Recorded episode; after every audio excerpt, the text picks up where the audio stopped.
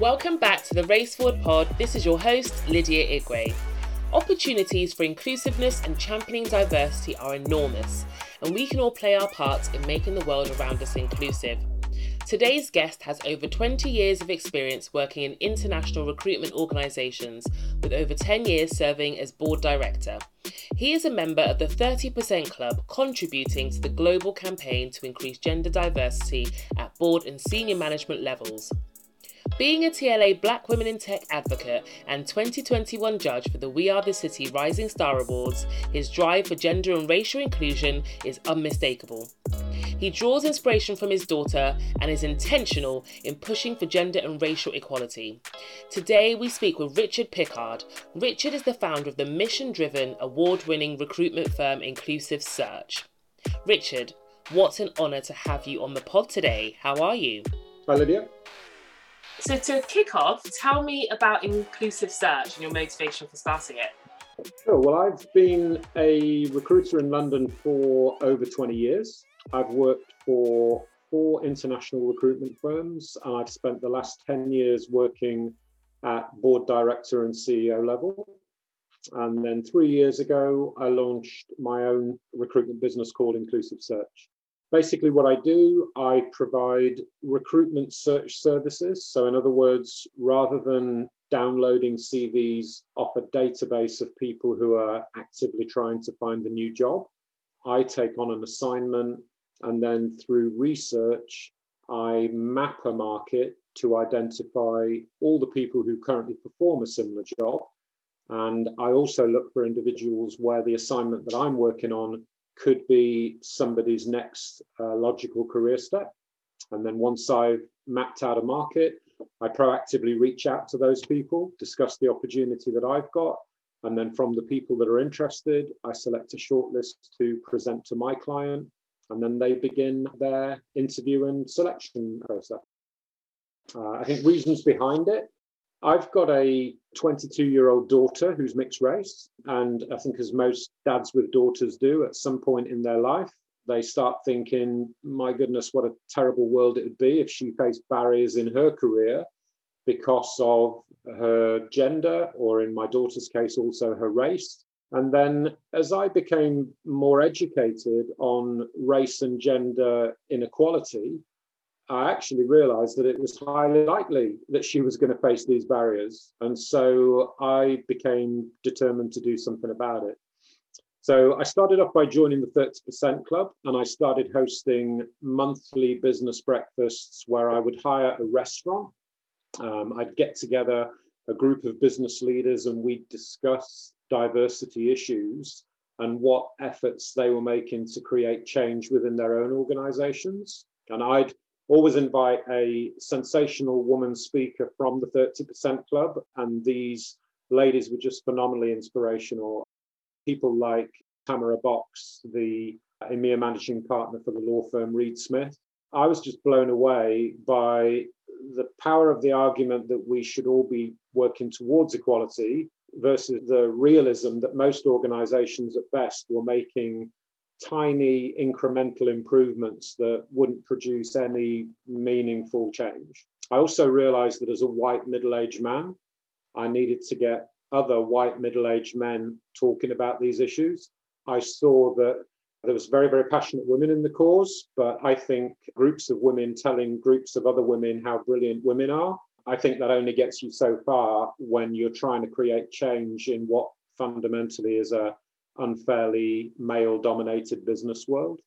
So I started thinking about what could I do as a recruiter to create some change. And I realized that one of the biggest blockers to creating diverse companies is that the majority of new hires into management are white men. I think sometimes that's because leaders just unconsciously feel more comfortable hiring talent that looks like themselves. But I think also in most markets, uh, there'll just always be a deeper talent pool of competent white men. It's just because of history. More white men have been working in those jobs, more white men work in those jobs now, and there's more white men coming up behind them. So it's always going to take a lot more time and effort to identify all the diverse candidates who could do those jobs. I decided that I would sign up for that. But I also realized that you can't really deliver that remit as part of a large recruitment organization. There's too many mouths to feed, and fundamentally, your revenue and your profit just drives everything. And so, having a strategy which is I want to take longer and work harder just so that I can recruit against a rigid set of values. It just doesn't make commercial sense in, in, an organization of that size. So I decided to go my own way and create my own business that would just allow me to focus very specifically on that equality mission. Now I only work with clients who are committed to recruiting diverse talent. And to be fair, the data's in. I mean, we know now diverse companies commercially outperform their non diverse competitors, where you're operating in an environment where there's a huge number of un- unknowns. And let's face it, in a pandemic world, that's all the time. Having lots of different experience around the table is a really good thing. And I believe that cognitive diversity is essential when it comes to innovation and problem solving. Plus, geez, it's 2021. so it's kind of the right thing to do, right? Exactly definitely makes sense. And that's a really interesting backstory. Clearly, some personal motivation, and clearly it makes sense, you know, economically, and it's something that you were passionate about. So that's really good in terms of finding out the background to that. And I suppose my next question is around, you know, some of these problems that you've mentioned surrounding diversity in the workplace. So, how does inclusive search tackle some of these problems? It's not easy. Uh, so, I mean, the first part is it's it, a lot of it's about networking and relationship building. So, I spend literally hours every day just getting to know more and more diverse candidates. I also support dozens and dozens of top 50 lists and annual awards where people are spotlighting great work that diverse candidates are doing. And so I use that also as an opportunity to not just shine a light, but also to get to know really good people. I'm an advocate for organizations like Black Women in Tech. I'm a judge for Rising Star Awards. I'm a mentor to many diverse candidates myself. I also publish an interview series on LinkedIn. So it's called Exceptional Female Role Models. And every month I interview three or four just really, really inspirational ladies, sometimes ladies who are in their 40s and have obviously already made it. But a lot of the time, I talk to Black women in tech. I'll talk to entrepreneurial women that are in their mid 20s and might inspire somebody who's still at uni or in their early 20s. And all we do in those interviews is we we talk about race, we talk about gender, we talk about inequality, we talk about the the journeys that people have had and their lived experience. I just kind of think that storytelling it, it, it's really powerful. So I'm probably not a typical recruiter. Don't spend my day trying to win new business. Uh, I spend my day trying to get to know more and more diverse people.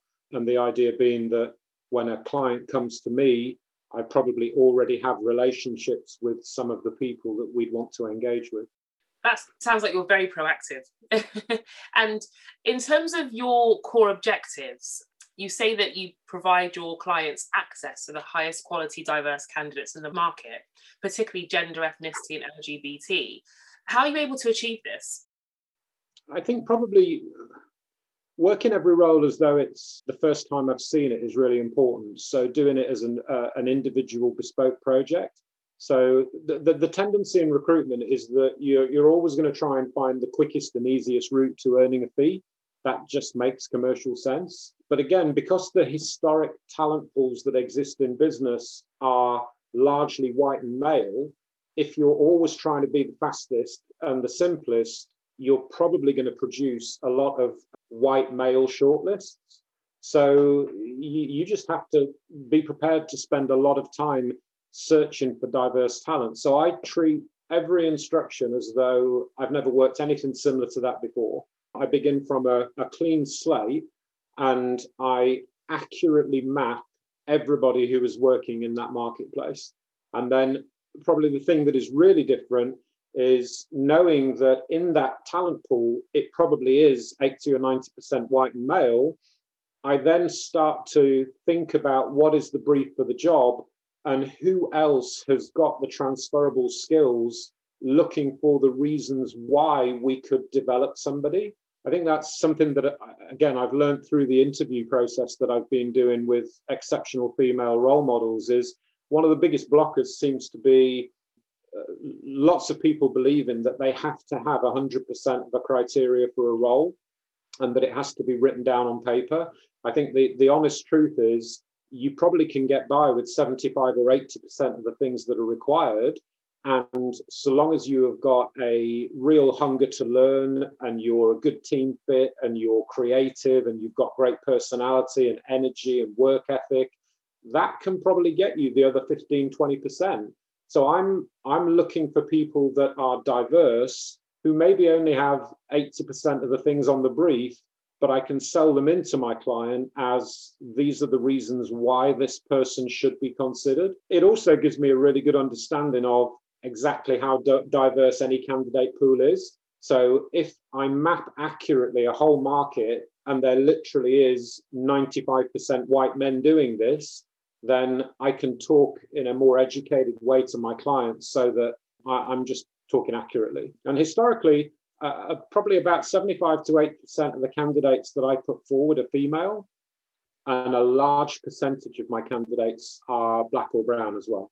Okay, and why do you think it's important to treat every client instruction as an individual bespoke project? I just believe that if if all you're going to do is download CVs off a database, largely what you end up doing is keyword searching. And so uh, a client gives you a job description. There are some very specific keywords in there. You then put that through almost like a Google search. And as I say, the majority of um, results that that search is going to produce, they're going to be white and male. And also, there's just no there's there's no ability in that for you to sort of think about well who, who would be the person that I could take from doing this job and move them into this job or who could I maybe switch from a different sector into a new sector but there is something transferable about it you know it might be a new regulated tech sector so I might be able to move somebody from a regulated banking job who wants to leave a corporate life and move more into an entrepreneurial tech type life. But the computer probably isn't going to give me that match because if I'm looking for somebody who works in tech, it's probably just going to give me tech type people. So that individual project based way of looking at it, it's it's really really useful. It produces the best results, but it just takes a lot longer, which is why not many people do it. So it's quality for you over quantity, essentially. Yeah. Yeah. So two thirds of FTSE 100 companies have all white executive leadership, and just 3.5% of senior executives come from a BAME background. Do you think the work you're doing will help companies become more diverse? Uh, so my goal is to bring diverse talent to the door and where possible to influence their hiring decisions by highlighting all the reasons why my candidates could succeed in a role. It is fundamental that companies have diverse shortlists to consider, and that absolutely could help them become more diverse. But the solution to the problem goes way beyond what I can impact as a recruiter. I mean, fundamentally, uh, the leaders of their boards, their chair, their CEO, they need to personally set diversity as a priority at board level. And without, you know, a, a chair's commitment to and a belief in the benefits of diverse teams, uh, it's going to be really difficult to achieve, you, you know, any any success in this space. Champions of change, they can drive greater diversity uh, large block shareholders that they could demand that companies uh, disclose, for example, the steps that they're taking to create better diversity. We probably need companies' clients to demand that their professional partners look like more of a cross section of the region that they operate in. Imagine if a client insisted that their, their lawyer must be black or that their whole banking team must be female but it, I think it's critical that leaders understand uh, the role that they play in uh, setting the tone for diversity within their organizations. And slightly controversially, I think diversity should be linked to management appraisal and progression. Uh, if you, as a leader, if you're not managing a diverse team, if you're not developing diverse talent, then I think that should be unacceptable. And I think it should be a blocker against your ability to um, get promoted further. And if you wanted to be incredibly brave, you, you'd even link diverse management and diverse progression to leaders' annual bonuses. And then you might really see some impact. I'm sure we would. And research from Stonewall and YouGov revealed almost one in five LGBT people looking for work were not discriminated against because of their sexual orientation and gender identity. What do you think needs to change so everyone can feel comfortable in the labour market? To be honest with you, it probably strays outside of my personal area of expertise, but I, I give you a quick opinion. I, I'm not an expert in inclusion, but I do believe that inclusion is if it's not just as important as diverse recruitment, it's probably more important than just diverse recruitment. Uh, the, the, idea of hiring uh, a number of diverse candidates and then having those people feel like they are other in your organization is crazy, but it is often what's happening. I mean, it goes without saying that any form of discrimination should be unacceptable. But again, I, I, I think leaders, you, you know, they need to be really intentional. So, sure, you know, do some unconscious bias and bystander training, but you've got to do an awful lot more than that.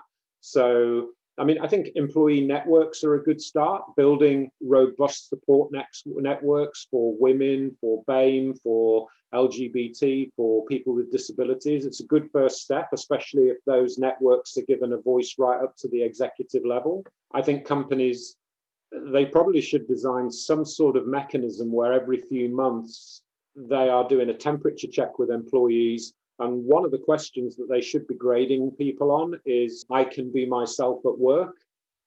Uh, and looking at the detailed response coming back from that, I think diverse junior members of staff, they should immediately be getting teamed up with senior members of staff who are responsible for creating them sponsorship, uh, mentorship, reverse mentorship programs.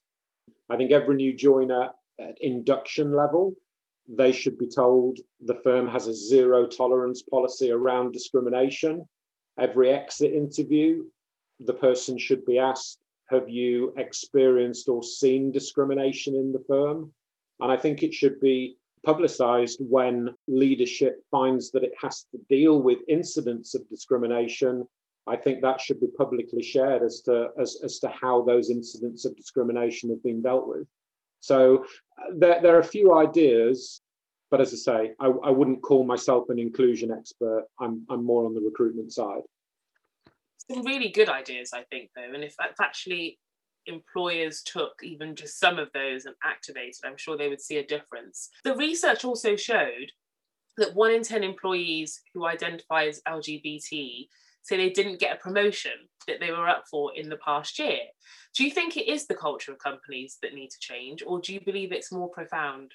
I think similar to my last answer, I believe there's a big difference between hiring some diverse talent and genuinely creating cultural change that celebrates everybody's difference and sees that difference as essential to the organization's success. And I think that's the journey that we're on this shouldn't be about ticking boxes. It should be about celebrating differences and seeing those as essential. I think leaders need to constantly reinforce that equality is their key priority.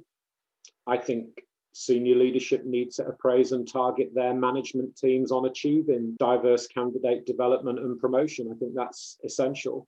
Uh, I think it comes from the top. But I mean, the, the, the honest truth is you need structural change. You, you're not going to uh, D&I committee or diverse recruit your way out of a fairly toxic culture or culture that has any element of systemic discrimination. It, it needs leaders to drive this from the top. Absolutely. And inclusive search helps to get women into the workplace. But women only hold 9.7% of executive positions in the FTSE 100 companies, which is still shocking, to be honest. But mm. Can your company help women get into top jobs in the UK? I, I can help towards that solution. So I, I, I work hard to bring diverse talent to the door, but I still do need companies to go through the change required to make diverse hiring a real priority for them. So I agree 100%. Uh, some progress has been made, but it's slow progress. But I'd also argue that you, know there there is one stat which is how many hold the top executive positions, but I'm I'm probably as concerned with businesses getting uh, a whole pipeline of diverse talent coming up through their ranks. I, I think about it really, you know, more as a five to ten year plan. Is I, I don't really want one token diverse hire on the board. What I'm much more interested in is middle management, senior management, strategic roles, and that will actually naturally feed through to the board. If we if we can fill middle and senior management with diverse candidates, then some of those candidates will get promoted through to the board. So I probably think of it slightly differently. I agree that the, progress is slow, but I'm actually as if not more interested in trying to build that whole pipeline of talent rather than just having one token hire on the board. Yeah, absolutely makes sense. Thank you so much for this insightful interview. Have you got any final words, I suppose, with, or strategies or advice for organizations around inclusive recruitment or anything else? I think just a word to encourage even more men to become allies. To me, uh, gender equality isn't a female issue and race equality isn't a person of color's issue. You know that whole process of getting buy-in and support from people outside of the group you know that's been an ally. And i see equality as a leadership opportunity and men and often white men hold most leadership positions in the world at the moment. So they have a unique opportunity to take action and to drive change. And I think we need to find, or I think men need to find and act on their own motivations for achieving equality. You know, we need actions that are going to support shifts in attitude and behavior. Uh, we need leaders to clearly articulate how equality is core to their organization's success. And I'd just like to see more men, particularly, committing to at least one action that they will take in their own life to advance equality in some way. So, you know, for me, it could be really small things like you ask more questions and you listen and you learn. I think in the workplace, um, male leaders sharpening their situational awareness and becoming more vigilant to the dynamics that are operating in their own workplace. I think that's really important. Been more attuned to comments and to phrases and pay attention included know, who's sitting at the table, who's been interrupted, who's been ignored. But fundamentally, for me, it, it just all comes down to equality. You know, we we want to see fairness in opportunities, fairness in training and development, fairness in appraisal and promotion, and fairness in pay. So I just say, more men, please get involved there you go. That's a, a good challenge to leave this interview on. And I hope that the listeners today have taken something away. Thank you so much, Richard. Uh, it's been a pleasure talking to you. Great to talk to you, Lydia.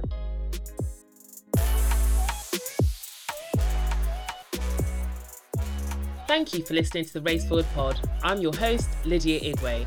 If you enjoyed this episode, please don't forget to subscribe and leave a review on Spotify or wherever you listen to the podcast. Do visit us on social media at RaceForwardPod or visit our website www.raceforwardpod.com. See you in the next episode.